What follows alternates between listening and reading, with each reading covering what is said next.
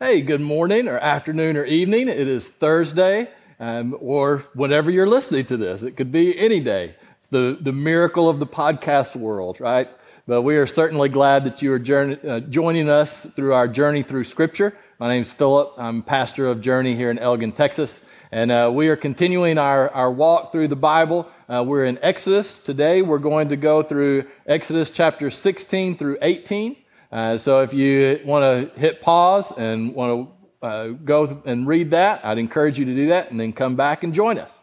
All right, so Exodus chapter 16. If you remember, uh, on Tuesday we talked about the crossing of the Red Sea um, and the, the people uh, beginning their journey now uh, from crossing the Red Sea to Mount Sinai. Uh, and on the way, one of the constant things that we see are obstacles right? We're going to see constant obstacles coming from the people. We've obviously already seen those obstacles before. We talked a little bit about it at the end of chapter 15 um, uh, as well. Uh, but there's, there's difficulties that are going to arise. And it's, it's important for us to remember, and I think there's a bigger picture here. Right? This is God God's people that He has chosen to bring out of captivity, and He's bringing them back to the promised land, yet they continue to encounter unpleasant situations, difficulties, some of their own choosing, and some just because that's just the nature of life. And I think that's an important thing that we can never uh, forget is that life is not easy. Life is not fair. Life has challenges. There is nothing that is going to change that. You can be walking in uh, God's perfect path for you, right? And you're still going to experience challenges and difficulties. We live in a world that is fallen, a world that is impacted by sin. And it is vital that we understand that. Um, not so that we get frustrated and become negative, but th- so that we understand that God is not a God who promises to take away all the obstacles, but He is a God who promises to help us overcome them.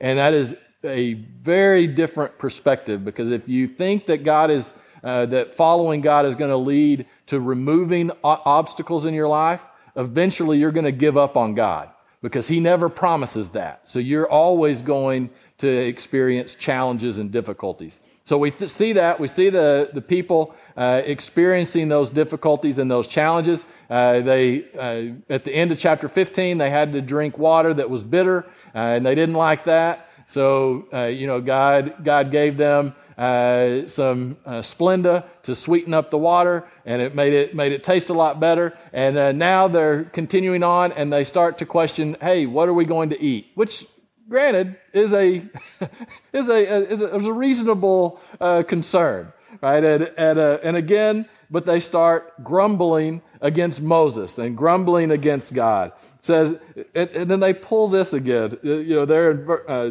chapter 16, verse 3 says, If only we had died by the Lord's hand in Egypt.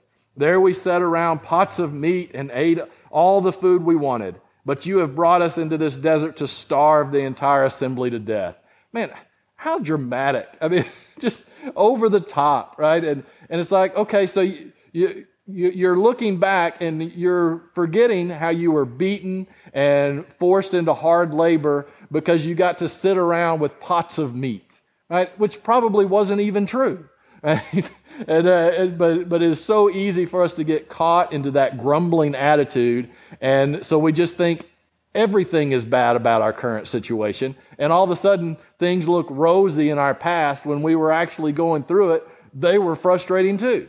Right? And, and it's important for us to, to recognize that. And uh, our tendency is to be just like the people. Um, you know, and so they, they are very frustrated. And, uh, and God says this He says, uh, In this way I will test them and see whether they will follow my instructions. So God is going to give them bread from heaven but he's going to use it as a test. He's going to give them uh, instructions that they are only supposed to gather enough for that day. Uh, and then on the last day of the week, they are to gather enough for two days because they do not gather on the first day of the week. Right? And, and uh, so the, the people uh, are given these instructions. And, and it's really fascinating. This is one of those things I would love to, to be able to experience and wonder what this was like. But we talk about manna, manna from heaven, right? And so that was the, the bread or the, the wafer type uh, substance. We don't know exactly uh, what it is. In fact, the word manna means what is it? Which I, I, I love that. I love thinking of, you know, the people uh, thinking about what are we going to call this? You know, that it's, it's all of a sudden appearing in, as the dew on the, the grass, and someone just says, well, what is it? And so they just start calling it, what is it? That's what, what manna means. And uh, they, so they have the manna from heaven, and then they also have quail. Uh, but it will spoil if they get if they gather too much. So if they go against what God has called them to do, uh, it's going to spoil. Which maybe there's a, a lesson, a lesson there that that we can uh, learn that God provides us all that we need, right? And uh, and we we can be content with what God has provided for us. And so so God sends the manna, and each day uh, they have manna and quail, and they have that for the next 40 years. Right? So you know, whenever you have hamburgers or you have pizza for the fourth time in a week, maybe realize you know you could have it for 40 straight years. So let's be let's be uh, be be thankful for the diversity of, of food that we have today. So we uh, we see again, of course, God uh, is is overcoming these these challenges that that the people are uh, are facing. Uh, chapter six, uh, 17 goes right into another frustrating time where the people don't have water. Again, remember they are, are crossing the desert. So you go from one place of water to the next. And so it was taking them a while uh, to get to, to water. Uh, so the uh, people are quarreling and they're grumbling and they're angry with Moses. Moses is scared that they're actually going to stone him. Um, and, and so God uh, calls Moses, says, Take the staff. Remember the staff that you used to turn the Nile River into blood? Now I want you to use that same staff to strike the rock, and the rock poured, poured forth water, and the people were, were able to drink. Um, and and I, I, want to, to bring out one uh, part of this chapter, uh, chapter 17, there, verse 7. And it says, uh, And he called the place Massah and Meribah because the Israelites quarreled and because they tested the Lord, saying, Is the Lord among us or not? Um, and so those words, Massah and Meribah, mean to quarrel and to test. And, and what's, what's happening here is, is we're seeing a slow maturing of the Israelite people. Uh, and right now, they're still at a pretty immature stage um, where they, they basically, their view of God and their uh, understanding of God, belief in God, trust in God is, a, is basically a what have you done for me lately uh, belief. It's, it's completely, uh, it's kind of like a child's relationship with their parents, right? That the, a child, especially early on, right, really their relationship with their parent is based on what, what have you done for me? Have you provided for me?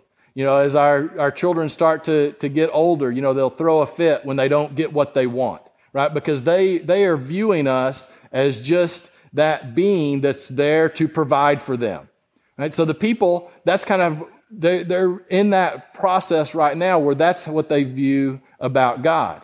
And, and this is interesting because they have seen so many direct miracles from God, right? And yet, the moment they experience something that is unpleasant and they're not getting what they want, they immediately start arguing with God and putting God to the test. Uh, hey, are you going to, are you going to uh, do something miraculous here?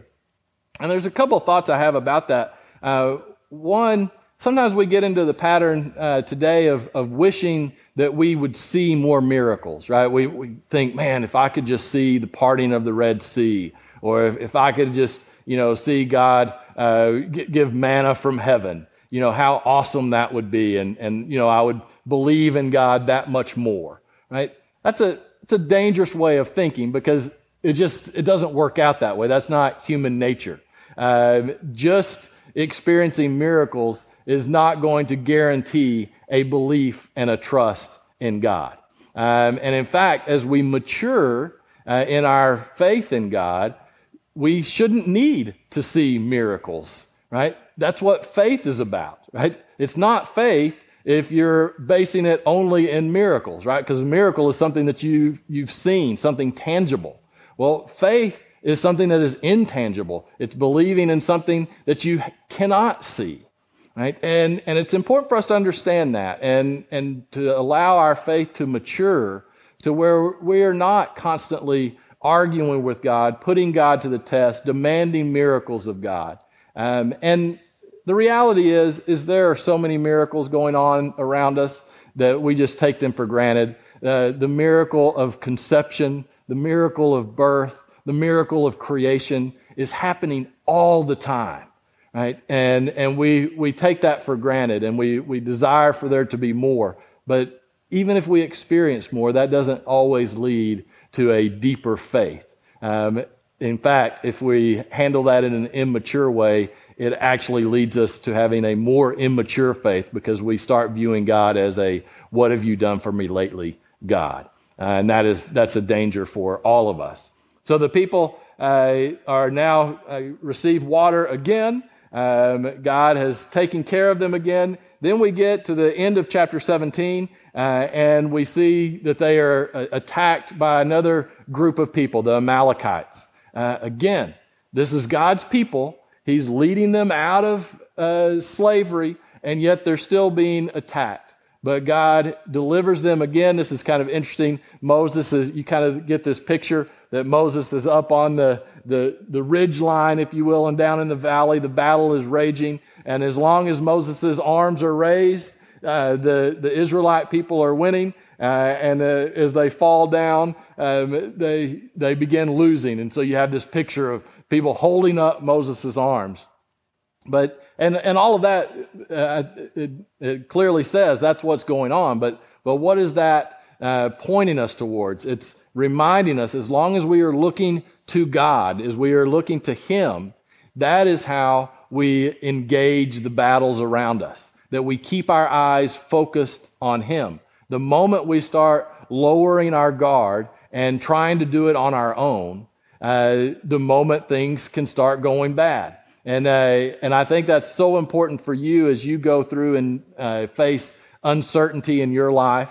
Uh, always keep your eyes focused on Him, looking up to Him. Don't get, don't get uh, so uh, consumed by the battle raging around you, but always be looking up to God, and He will give you the path through the battles. Then we get to verse uh, chapter 18. Um, the people are getting very close now to, to Mount Sinai, and, uh, and Jethro, uh, who is Moses' father in law, um, they, they are reunited, and it's, it's really interesting. So, so the people are, are, are there. They're trying to, they're kind of having to work out how they go about uh, interacting. How do they handle difficulties and challenges? And so Jethro comes up, who is a Midianite, so he is not a, a Jew, um, and but yet he is a, a priest who now is recognizing that the Lord God is truly the one true God, right? Uh, so there in verse 9 it says Jethro was delighted to hear about all the good things the Lord had done for Israel in rescuing them from the hand of the Egyptians. He said, Praise be to the Lord who rescued you from the hand of the Egyptians and to Pharaoh who rescued the people from the hand of the Egyptians. Now I know that the Lord is greater than all other gods, for, for he did this to those who had treated Israel arrogantly. So, right, even this uh, Midianite um, is now recognizing the, who the true, one true God is. Um, and then we have an interesting thing that happens. So Jethro sees what's going on. Moses is trying to kind of uh, handle all the disputes of the people. Ba- basically, Moses is trying to do it all and he just can't do it. And so Jethro basically lays out hey, here's a way that you can uh, start managing all these problems. You need to, you need to appoint some different people some, to, to be judges, to, to, uh, to handle these disputes so that you don't have to handle all of them. Um, right? And, and one thing that's interesting, again, we've talked about this before, that's a good reminder, is that yes, God is calling the people of Israel uh, they, they are his chosen people, but that doesn't mean that he doesn't care about the rest of the world. and the fact that a Midianite uh, who becomes the Midianites are become enemies of, of Israel. Um, that they help Israel kind of develop this framework of justice and of, of judging um, is quite incredible, right? And, uh, and so we see that Jethro does that. And one thing that he brings out that I think is very important for us, uh, whenever he's talking about uh, selecting people to be judges, there in verse uh, chapter 18, verse 21, says, But select capable men from all the people, men who fear God, right? Trustworthy, and who hate dishonest gain. Right? Those are those are three very important characteristics that we should all strive for. That we fear God. We see that all the time, this, this respect for God, this understanding of the proper order of things, that God is creator, we are created. And that should put a natural fear that we have of God. So, so people, that, uh, people that are leaders should have that within them, that they, that they understand that it's not all about them.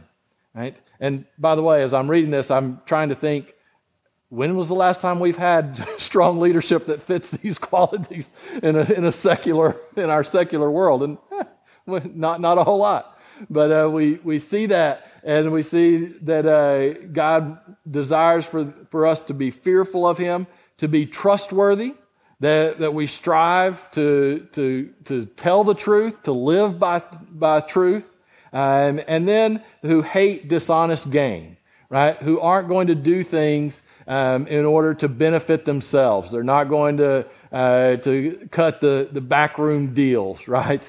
Um, that people that are upright tr- desire to do what God desires uh, of us and to follow and to live a godly lifestyle. Um, that's something that we all need to, whether you're in a position of leadership or not, um, that is a basic understanding uh, that we all need to be striving towards. So that brings us to the end of, of uh, chapter 18. Um, the, the next, both next week, where I really I encourage you to read chapters 19 and 20. Uh, and really, we're going to talk about both of those chapters uh, next week. Um, and uh, because it gets into the Ten Commandments, we're really going to dive into that a little bit. Uh, but so I encourage you uh, for next time to read Genesis chapter 19 and 20, and we will see you next Tuesday. Hope you have a great weekend.